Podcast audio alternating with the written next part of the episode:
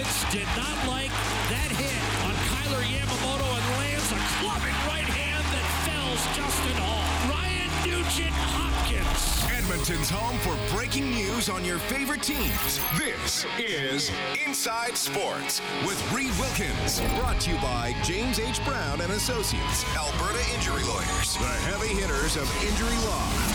How are all you Cylons doing tonight? Panthers trying to sweep Carolina out of the Eastern Conference final.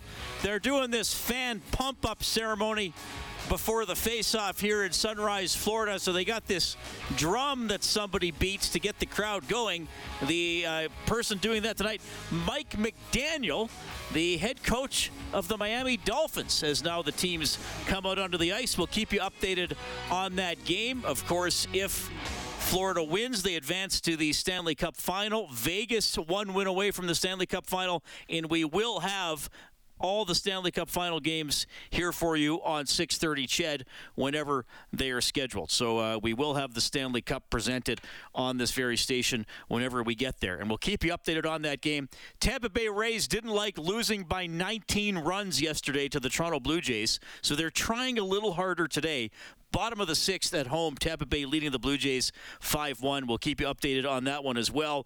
Elks against Winnipeg on Saturday. It's Edmonton's second and final preseason game 12:30 countdown to kickoff on 6:30 Ched. The game will start at 2 in about uh, 10 minutes or so maybe a little less than that. Elks defensive back Aaron Grymes will be on Inside Sports. He's always a pleasure to talk to.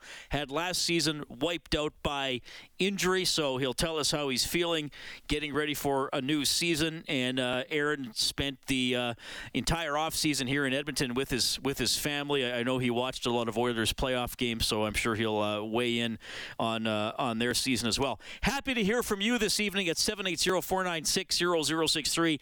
That is the hotline presented by CertainTeed, the pro's choice for roofing, siding, drywall, insulation, and ceiling systems. CertainTeed Pro all the way. You can also email the show inside sports at 630ched.com. You can follow me on Twitter, send me a message at Reed Wilkins, R E I D W I L K I N S. Um, suspension today. Now, this happened while we were on air last night. Jamie Benn cross checking Mark Stone as Mark Stone was down on the ice, kind of the, the stick going to the neck area.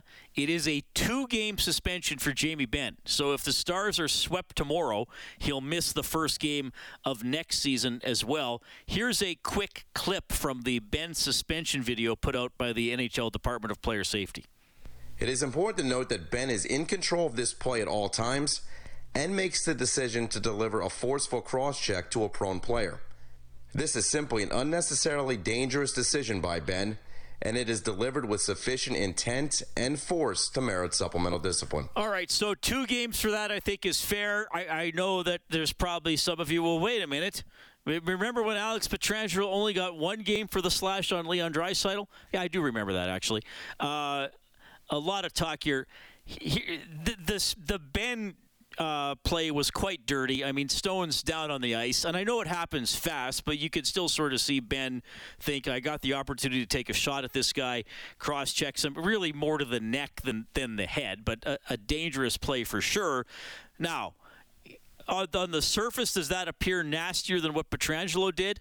Well, yeah, maybe, but they talked about intent in that video, in that clip that we just played, and you think about Pietrangelo's intent targeting Draisaitl. I mean, keeping on a line to him a t- couple seconds after Draisaitl had shot the puck away.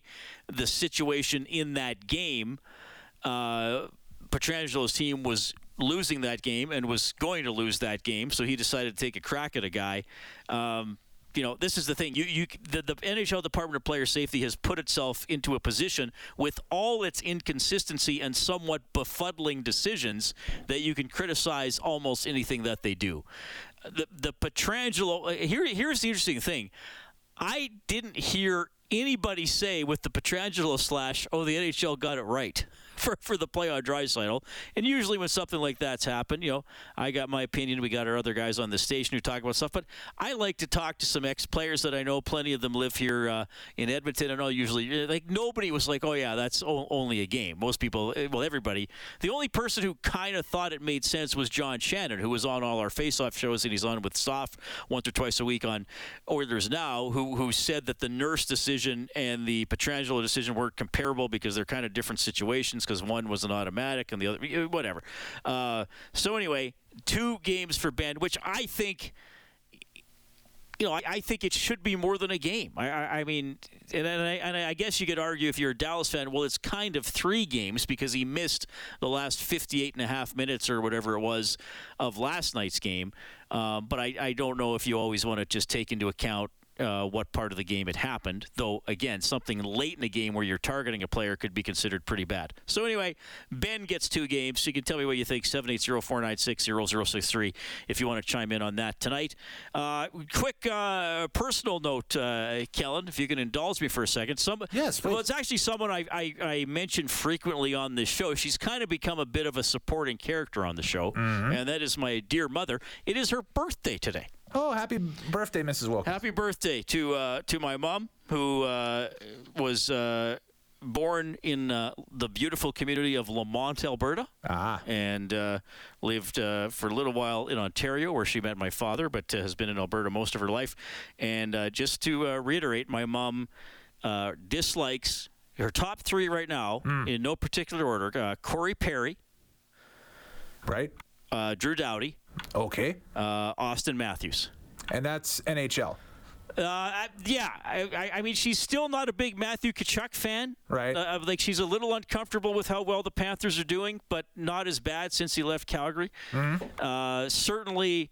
Uh, Patrick Reed, the golfer, that he's permanently on the list because he, he, doesn't get along with his parents, and she okay. thinks that's pretty yep. despicable. So yep. anyway, uh, my mom, who is an incredibly sweet person, except when it comes to being a sports fan, then yeah. she turns completely malicious. And it is all about hatred and destruction. Isn't Bo Levi on that uh, list? Uh, she's not a fan of Bo Levi, but again, uh, he wasn't as good the last few years, and now he's in Hamilton. So yeah. if it's not somebody who's a direct rival of an Edmonton team, it, they tend to the hatred tends to wane a little bit. So Got anyway, it. fair enough. Happy birthday to my mom. All right, we got Aaron Grymes coming up next from your Edmonton Elks. How has he been doing coming back from that injury last season? It's Inside Sports on CHED. Inside Sports with Reed Wilkins is brought to you by James H. Brown and Associates, Alberta Injury Lawyers, the heavy hitters of injury law. Florida Panthers making an impact early. Anthony Duclair scores 41 seconds into the game. We're now a minute 27 into the game. Florida has just gone on a power play, and Sam Bennett with a big hit on Jaccob Slavin. It looks like they're, they, it was a helmet to helmet hit as Bennett went in for the body check, and Slavin had to uh, kind of be guided off the ice after taking that one. So the Panthers trying to sweep this series, and uh, they are flying out of the gate tonight. The Edmonton Elks will wrap up the preseason on 6:30 CHED on Saturday afternoon as they host Winnipeg at Commonwealth Stadium. And I am pleased to welcome back to the show Elks defensive back Aaron Grymes. Aaron, how are you doing? I'm doing pretty dang good. How about yourself? I'm doing very well. It's always a pleasure to have you on the show. I got to say, one of my favorite interviews was from, uh, I think, a couple years ago when you took us through a day in training camp. And yeah. uh, that was pretty tiring just to listen to you tell the story. But how is uh, how is camp going? You getting are you feeling good about Saturday here? I'm feeling really good about it, you know, but it's funny you bring up a day in the life of training camp and how tiring it is because here we are a few years later and I still feel the same exact way. Well, yeah, it's pretty. So you were on the field this morning, right? But how, how long are you going to be at the facility today? Uh, we're here till about nine o'clock at night right now. You know, we got meetings, we watch practice, go have dinner when we get back. Um, we have install meetings from seven to nine. So, you know, get here at about 6.30 and leave at about 9 p.m. Okay, yeah, long days for sure, but uh, you're getting ready for the season. Like, how are you feeling? Part of your story last year was obviously the injury, the the wiped out, uh, it wiped out your season. So, like, how how are you feeling mentally and physically now coming back from that injury? Uh, you know, mentally and physically, I feel pretty good. You know, um, it's taken a little bit of time for my leg to uh, to kind of get into shape and, and prepare for the volume of training camp. Um, but we're about, you know, I'd say 10 or 11 days in now, and I'm, I'm gaining more and more confidence on it every single day. Because you were, uh, I, I mean, you. If the team had made the postseason last year, would have you been able to, to play, or when did you really feel ready? Like, okay, I could probably get into a game if there was one. No, I wouldn't have been able to do it last season. Um, although my ego would have told me I could. Um, just realistically, I probably felt, you know, really good running around um, around March um, of this of this past year um, when I was really kind of getting after it and getting on the field a few times a week and, and doing all that kind of stuff. Okay, well, it, it's great to have you healthy and and ready to go. Tell us about some of the other guys in the secondary. You know, as always, some guys are back, but like with any season, there are some new faces and guys trying to to win jobs as well. How are you feeling about the defensive backs? I feel really good, man. I think that we have a really a, a good group of veterans, first of all, and there's only a few of us, but there, there's a lot of experience between you know those few. And then there's a ton of young, athletic, scrappy guys in that room who are fighting for spots right now, you know, pushing veterans for their spots, but also making a name for themselves, you know, to try to crack that roster too. Um, uh, you know, none of our veteran DBs or, or most of them didn't travel for the game in Calgary, but I was watching those young guys compete, man. I thought they were doing a damn good job. So, what what did you take away from that game on uh, the, the game in Calgary? Besides that, there were some long delays. Uh, you know, seeing some of the younger guys in action on both sides of the ball. What did you take out of that game? I thought that you know it was it gave some optimism, you know, because um, they say that a team is you know only as good as its depth, you know, and to know that you know our, our guys, our a lot of our depth guys were down there, and you know really challenging Calgary, you know, and some of those guys were Calgary starters. So to see that, and then to know that you know a lot of our firepower also stayed back in Edmonton it made me very hopeful for the season. You know, I can't wait to see what this depth chart looks like. Okay, well, yeah, I think a lot of exciting names. And what's it like in in training camp anyway, in practices, going up against the Elks receiving corps? Because clearly, not to take away from guys at other positions, but it seems to me that was sort of the the headline position group in terms of some of the offseason acquisitions. Tell me about the Double E receiving corps. Oh man, there there's some bad boys. I mean, you can't really say we're going to take away this guy or that guy because as soon as you try to take away one, there's another one. You try to take away two, there's a third. You know what I mean? Like the whole receiving corps, uh, you know, are are all stars in their own right. You know what I mean? And I mean that like with the accolades and with the potential. Like they're they're good, man. They're they're hard to go against every day, but I know that going against guys like that every single day is, is going to make it a little bit easier for us on game day. Okay. Aaron Grymes, defensive back for your Edmonton Elks, joining us tonight on Inside Sports. You've heard him frequently on the show over the years. Always a pleasure to talk to him. And of course, uh, you know, you've you've become an Edmontonian over the years. Uh, we were talking before we came on air here that uh, that, that, you spent uh, the entire off season in Edmonton. I, you did something. I'm, I'm trying to. I, I, saw it on your Twitter account. You did some. Um, what was it called a, a, freeze out or one of these things where you did a plunge in cold or the polar plunge is that what you did the polar plunge yeah that was in support of uh, special olympics alberta so i jumped in uh, a frozen lake i was like wait i knew what i signed up for but when i got there and i realized they had to cut a chunk of ice out of the lake for people to jump in i really started to regret my decision so what was the experience like it was unreal. Like I jumped in, and what's funny is I wasn't even going. I didn't even go as deep as other people. I think I kind of chickened out a little bit, but I jumped in, I jumped back out, and then I had to walk from that water over to the tent that has a heater in it. And by the time I got to that tent to change into dry clothes, my toes were already frozen. It was uh, I've never done anything as Canadian as that. Let's just say that. Okay, well, good for you though. But but I mean, for a good cause, Special Olympics, and you and and I've seen you know you've done stuff with uh, with Pay It Forward with football, and and I know you get involved in, in things like that. How much does that mean to you to have those opportunities to connect with groups in the community? Oh, I think it means a lot to me. You know, um, like you said, the pay it forward with football. Quentin, um, he's a great guy. Does a, lot of good things here uh, in the community. And for me, I believe that football has done a lot for me and my and my family, and um, it's taken us places we would have never gone otherwise. So to be able to have those opportunities to share these experiences with other people in this community, and especially the city of Edmonton, you know, with how well they've embraced, you know, not only me but my wife and my kids. So staying here um, year round was was important for us and for myself and we we did it because we wanted to be in the community as much as possible. So I can't thank everybody who's made that pos- possible for me. I can't thank them enough. Yeah, well, I and I know people appreciate how, how you embrace the, the city as well, Aaron, and I, I know that always makes people happy to hear that you stayed here to, throughout the winter, uh, which means you were here throughout the hockey season, and I know you've become an Oilers supporter over the years. Uh, before we talk about how the season ended for them, uh, just what did you make of uh, of their year, some of the, the the career highs that we saw, some of the and really just that second half of the regular season, right? Yeah, the second half of that season, those guys, you know, to come on strong like that, uh, it was electrifying for the city. Like I was going to the games and to see how excited sports fans in Edmonton were to go to Oilers games was it gave me optimism for us and our situation here with the Elks. Their in-game experience was unreal. I was taking my daughters to the games. It was it was unreal. It, it was unreal. I don't know much about hockey, but I sure the hell love going to Oilers games.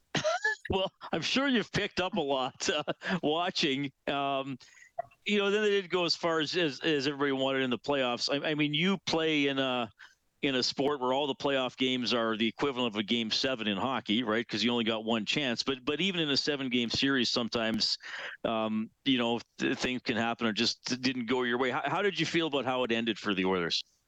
I hated it. Uh, I hated it because uh, obviously, you know, my house, they're huge supporters of the Oilers. My daughters go hard for them. Um, I didn't like. I didn't obviously didn't like seeing it. Didn't like it for the city. Um, you know, for the players all of that kind of stuff. So I was obviously hoping and cheering that they that they'd make it, you know, at least another round. But you know, things don't always go that way. But um, I'm still extremely impressed and, and proud of those guys over there, man. They they fought all season. They earned every bit they got. Will you watch the? I know you're incredibly busy with camp now, and I guess if you're at the uh, stadium until nine, some of these games are over. But well, not that four overtime game. You can, but uh, do, do, you, do you still? Will you still watch? Or kind of like I don't know, Oilers are out, so you're not as interested. I'm still interested in terms of I'm keeping up with it, and I'm I'm trying to watch like game recaps and highlights. But like you said, I don't have the time in the day right now to try to actually watch the game. Now, if the Oilers were still in it I'd be watching it. And then being a Seattle kid, I kept up with the Kraken as well and seeing how they seen how they were doing. Um, but now I, I'm not making any extra time to watch the teams that are left. No. That's uh, that Seattle team was amazing, eh? Like what what, what have you thought about the two years the, the, the team has been there, and, and like you said, almost making it to the third round, uh, you know, a game away just in their second year. I thought that was big time as well. You know, for the city of Seattle. Um, it's funny because I know much more about the Oilers than I do about the Kraken, and I was born and raised in Seattle. But uh, I do know they got a guy, Jordan Eberle, and I actually watched him play for the Edmonton Oilers back when I was first in Edmonton. You know, uh, what eight to ten years ago now. Um, so that was that that was kind of cool. At least I could say I knew somebody on the team. Yeah, that's for sure. Okay, well, thanks for sharing that as well. Uh, all right, so we kind of this this was your break, I guess, from your workday. So Thanks as always for coming on the show. You know, I always appreciate your enthusiasm and your optimism and how hard you work. And I'm glad you're feeling great. I, I know you, you you showed a lot of toughness and perseverance making it through last season. Aaron, I wish you all the best, and I hope we can do this again soon. Reed, I, I really appreciate that. I, I love being on this with you as well. So let's make sure we do this again. Right on. That is Aaron Grymes, defensive back for your Edmonton Elks, checking in tonight on Inside Sports. Still 1 0 Panthers leading Carolina. 11 and a half minutes left in the first period. Ken Reed, he's doing some special work with one of his hobbies, hockey cards. He's going to explain coming up.